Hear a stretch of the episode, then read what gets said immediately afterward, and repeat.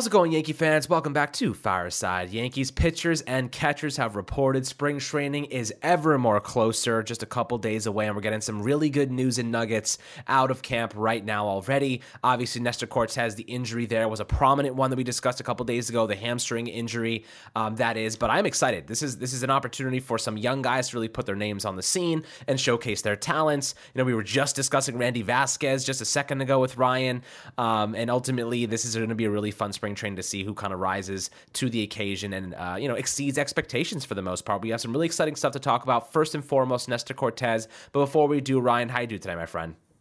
I'm doing great. You know, uh, definitely looking at the Nestor news is a huge positive, right? I mean, not saying that I was ever too concerned, like, ah, damn it, Nestor's like out of the picture, right? But considering the Montas news, I feel like you're more you're a little more sensitive to starting pitching news. Anyone getting a little banged up, a little soreness, you're going to start getting concerned, especially considering, you know, I talked about this with Chris Kirschner uh, when he came on the show. Uh, the Yankees have a pretty high injury percentile for the rotation. You know, Cyrus did an article for The Athletic detailing kind of how the Yankees rotation, you know, the question marks with the Yankees, there are some in the lineup, but the big question mark is the health of the rotation. There's a wide distribution uh, of results for innings pitched, and Frankie Montas was one of the bigger injury risks, and that one panned out negative, right? You know, the guy's already getting shoulder, so, shoulder surgery. So um, seeing Nestor throwing off a mound is great. Um, you know, uh, I, I was telling this to you before the show. We were talking about this. Uh, I, I, quite frankly, the Yankees just just take it as carefully as possible, Nestor. Um, I care that these guys are prepared for opening day. I care that these guys are here on opening day. And then we talk about the middle of the season. You know, I know people already talk about load management with these pitchers, right? Um, I know that that's a term that in the NBA is kind of like frowned upon pitchers, man, you, you, gotta, you've got, we, we're gonna be able to, we're gonna have to be able to load manage and not in like some crazy uh, abnormal way. The same way the Yankees did it last year, right? You know, the Yankees let JP Sears get some starts and, and he pitched pretty well. Uh, Luis Gil, prior to his injury, was involved in that. And, uh, you know, they have young guys. You mentioned Randy Vasquez. He confirmed to me he is throwing a cutter, man. He threw one last year. I think that's an important pitch for him to throw. You know, we talk about guys with a ton of movement, you know, super sweeping slider. I mean, he's got 20 inches of horizontal break there, 18 inches of glove of arm side run. So think going the other direction on a changeup. That's 38 inches of horizontal separation batters don't swing at pitches that have a lot of uh, movement typically compared to pitches that don't have a lot of movement. So people tend to throw a cutter because it's closer to zero inches of horizontal break. It's not as much of a big moving pitch, so you generate more swings.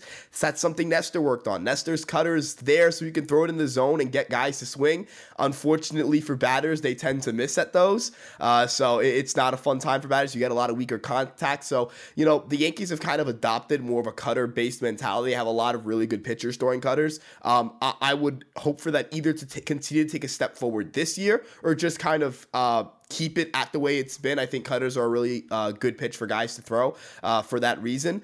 But, you know, getting your pitching in, in, intact here is going to be key. You know, I can't wait to get updates on what guys have been working on over the offseason. Mentioning Chris Kirschner again, he did an article on Tommy Kahnle over the offseason where he interviewed him, and Kahnle revealed he's working on a two seam kind of sinker fastball, right? I think that's going to be a great addition to his uh, pitch mix, right? Considering it's going to give him more contact management.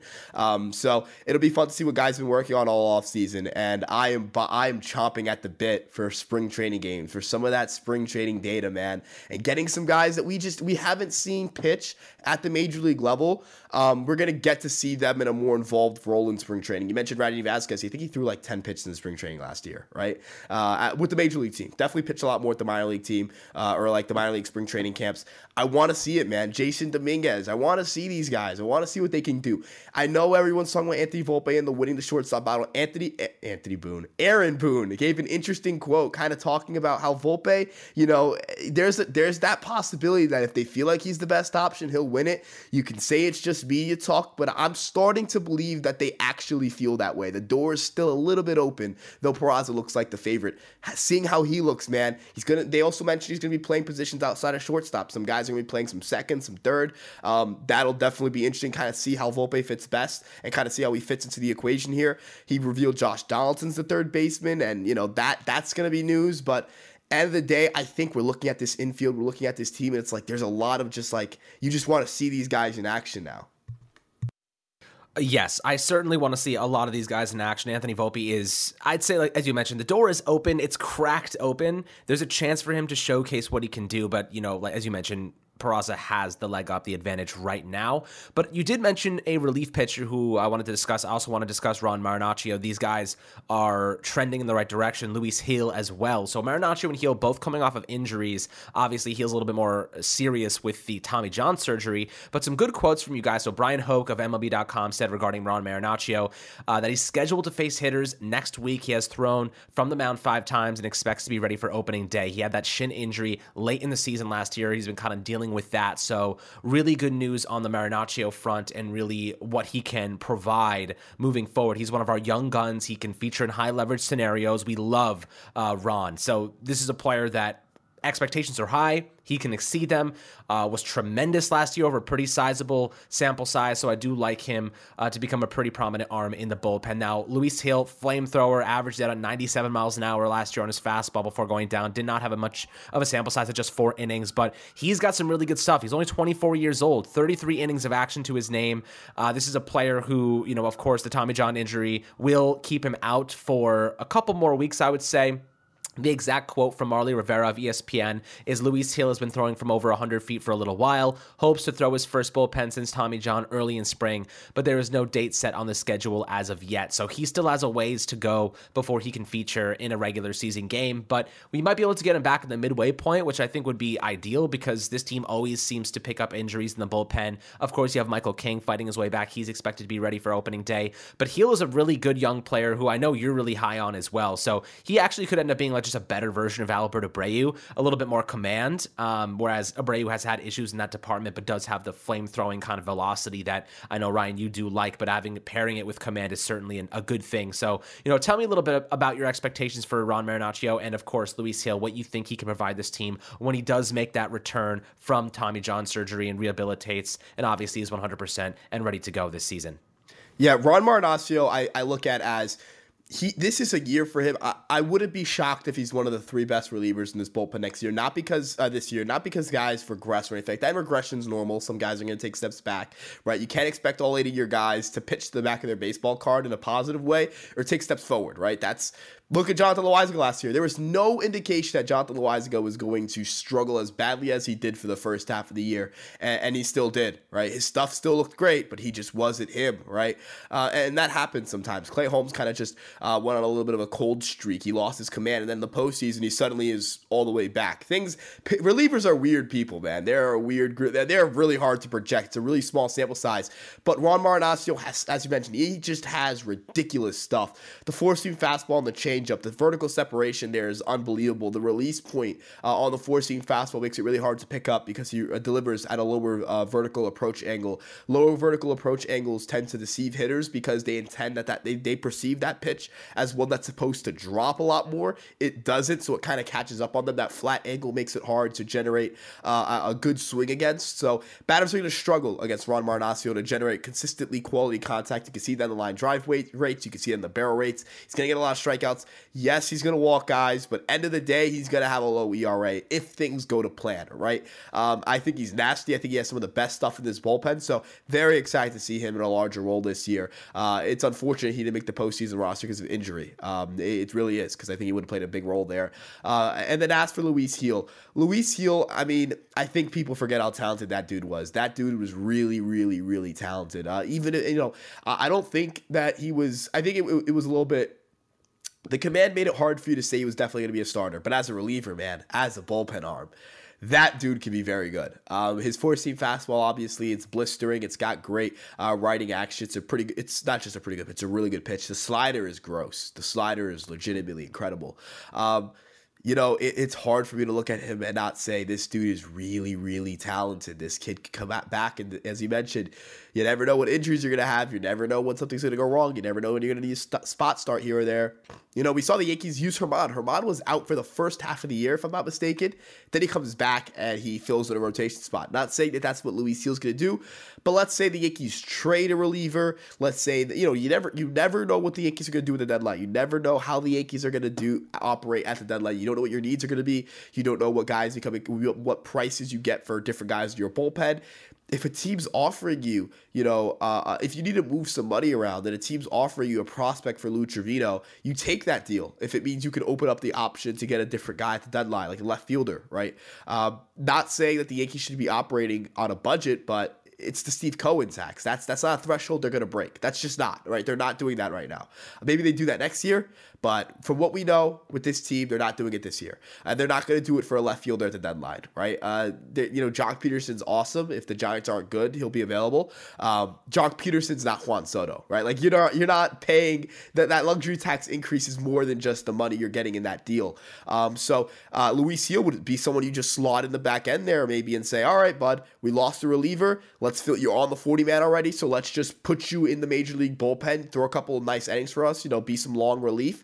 And if he dazzles, man, I mean, the Yankees are really good at developing uh, young pitchers into at least bullpen roles. Starting pitching has been a little different just because the Yankees really don't have many openings in the rotation. It feels like this is kind of the first time in a while that they're going to have an open competition for the fifth starter job. Even going into last year, I mean, did we think Domingo Germán was going to beat Nestor for that job? He got hurt. Do we think Clarke Schmidt was going to be beating Nestor for that job? Hell no. So, uh, quite frankly, the Yankees have kind of always gone through the trade market or free agency to get their starting pitching and then gone to their minor leagues for bullpen help or uh, lineups. That should be changing over the next coming years. You mentioned Randy Vasquez. Uh, Luis Gil could be a factor in that. Um, I, I, don't think that Luis Gil will be a starter just because injuries and just kind of like everything that's gone on there. But as a reliever, he could be very, very good.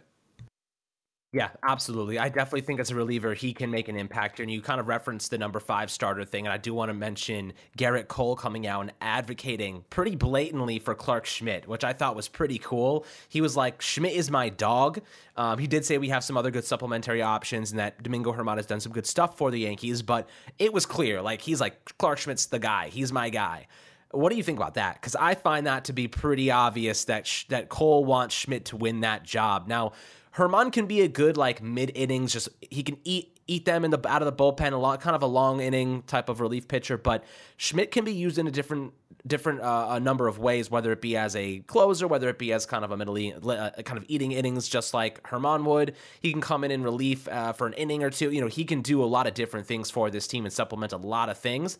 But we know who has the most upside. Schmidt has the most upside. Germán has the most experience. So what do you go with here? Do you go with experience, or do you kind of stick uh, with Cole here and say you go with upside? You go with a guy that really could actually end up being a good starting pitcher at the back end of the rotation for us for maybe the foreseeable future. Yeah, Clarke Schmidt. Um, I- have talked about his upside for a while. Clarke Schmidt is someone who, quite frankly, his stuff is just really, really good. Right, his slider and curveball are. Uh, incredible pitches. They are they are elite pitches. They are top of the line. Those are two pitches right there that um, Germán's got the curveball, but that pitch doesn't great about as well as Schmidt's does. Schmidt is a guy who can outstuff you with those two. He can he can throw a slider in a poor location and still get a swing and a miss, which I think is important to kind of mention here. Germán can't throw a changeup over the heart of the plate and get away with it, right? That that's just that ha- like stuff guys can just be a little less. Not that they can be all over the place, but they could be a little less careful, a little less fine. They just have to, you know, take a really good pitch and miss off of the middle of the zone. That's really all you have to do. Um, and you know his fastballs aren't great. That's that's been detailed before. But Germán's fastballs are also pitches that get crushed pretty frequently. So we have two guys here at poor fastballs.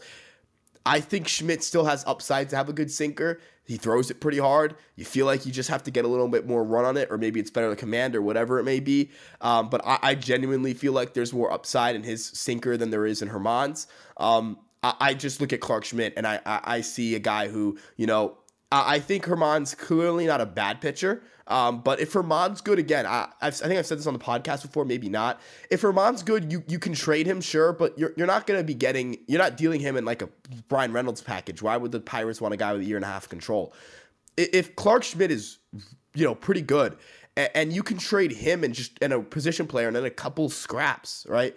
For Bryan Reynolds, he's good. He's he's been a good starting pitcher, let's say, right? And, and Bryan Reynolds is available. They lowered the price, and, and he helps close the gap in price. Uh, how can you? I mean, how could you say no to that? Right? You know, like that's the upside there. And or, or you know, Severino and Montas are both free agents. Now we can argue about maybe you know bringing Severino back or maybe bringing Montas back on a super cheap deal and just do it as a flyer, like when the Yankees brought in Kluber, whatever it may be.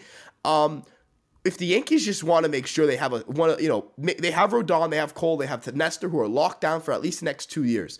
If you want to ha- say, you know what, we also have Schmidt, who's going to be here for the next two. So you have four of your rotation spots. You know they're going to be here for the next two years. Um, that's that's massive as well, right? Um, knowing what you have going forward is really important. This team has two starting pitching free agents, right? That that's important, right? Uh, so Germán has a year of control of this. You don't know where he goes in a year, right? He's in arbitration. You can move him for if you need to move salary, right? Schmidt is still really cheap. He's not hitting arbitration. The way I look at things with Schmidt is that the upside, the expected, the, the, you know, you're looking at expected value for the team going forward. Schmidt's upside so much higher. The, the, the avenues you can take going forward are so much higher. Um, and end of the day, you know, your fifth starter is not the guy you throw in a postseason series. You just move Schmidt back into the bullpen uh, come postseason time. So you're not talking about, oh man, you got to start him in the playoffs. Without the playoffs, you're not worried about that because if things go to plan, he's not starting in the postseason. Yeah, I, I, agree. I mean, look, this is a pretty deep team, but as you said kind of earlier in the episode, the starting rotation has a little bit of an injury concern problem. The and it's mainly because I feel as though there are inning caps to a lot of our starters, right? Carlos Rodon pitched a career high 178 innings this past season. That's the most since maybe like five or six years ago. He had like 168 or something like that, maybe in the 160s. Um, of course, Luis Severino only pitched 100 innings last year. You know, Montas is already out for the whole season. Domingo Germán only pitched 72 innings. Like this is a team that they're going to have to supplement a lot of kind of starters in there. I wouldn't be surprised if they leverage Gleyber Torres for a starting pitcher, to be quite honest. Maybe like pair Domingo Germán and, and Gleyber for a starting pitcher instead of a left fielder because it seems, I mean, look at this quote from Aaron Boone definitely concerns me about what he sees Gleyber Torres' role being this upcoming season. He said, Yeah, but obviously we have a lot of infielders. I expect him to be in an everyday ish role. Like, what does that even mean? That's so vague. If he was like 100% committed to Gleyber being an everyday player, it'd be like, yeah, Gleyber Torres is our studying second baseman. There's nothing to talk about here. That's it. Instead, he goes everyday ish role. Like, what, like, what even does that mean? So, in my opinion, it sounds like the Yankees have some sort of ulterior motive going on with Gleyber here, whether they're going to trade and move him for another piece. You know, what what does that quote mean to you? Because to me, it definitely was a little bit sketchy, and it, it said to me that they're not 100% convinced he's going to be on this team long term or even an everyday role, which he's a top five hitter on this team. You know, how do you leave him out of the equation unless you're trading him? Yeah, it, it, feels like there's kind of that aspect of leaving the door open, right? Just kind of, you know, not not saying that you know the Yankees are going to trade Gleyber tomorrow, right? I don't think that's what either of us are implying, uh, but that there's that like you know that like not fully not fully certain not 100% sure. Uh, and i'm not saying aaron boone's at fault for not being 100% certain. You know end of the day he's he know like he he's part of the organization. He kind of knows which guys are a little bit more available on the trade market and who's not. You know i imagine if the quote was about IKF, you know what's IKF's role? Like we'll figure it out as spring training goes. It'd probably be something along those lines right? You know and there's a reason for that right?